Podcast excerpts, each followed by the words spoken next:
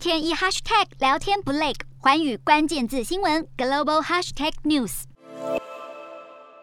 在西方多国领袖奔走表态，忙着调停乌俄冲突之际，俄罗斯总统普京则忙着揪小老弟白俄罗斯总统卢卡申科一同作秀，展现大国威严。十二号，普丁与卢卡申科相约前往俄罗斯远东阿穆尔地区的东方太空发射场。普丁不忘重提，俄罗斯是第一个进入太空的国家。除了宣布要与白俄罗斯合作开发太空基础设施，还喊出今年内就要把 Luna 二十五探测器送上月球表面，让太空竞赛秒变登月竞赛。为了减轻哈萨克贝康诺太空发射场的任务负荷，二零一八年东方太空发射场落成使用，而俄罗斯的联合号火箭更已经在这里发射数百枚英国的低轨道电信卫星上太空。不过，普丁选在这个时间点恢复登月计划，回呛西方制裁的意味浓厚。然而，美联社分析，普京不惜一切入侵乌克兰的后果，恐怕将侵蚀他掌权二十二年来建立的权威。一方面，战事爆发以来，已经有成千上万俄罗斯精英还有反对派逃离了俄罗斯，长期之下，人才流失的问题将会逐渐浮现。而俄罗斯的经济受到重挫，一旦乌俄战事还要缠斗多年，普京恐怕难以 hold 住寡头富豪的支持。另一方面，不少的俄罗斯人还真的相信乌克兰是威胁俄罗斯的新纳粹主义国家，这是普丁倾国家机器之力宣传之下的结果。但俄军在乌克兰进展不顺，已经让不少的俄罗斯民族主义者大感失望。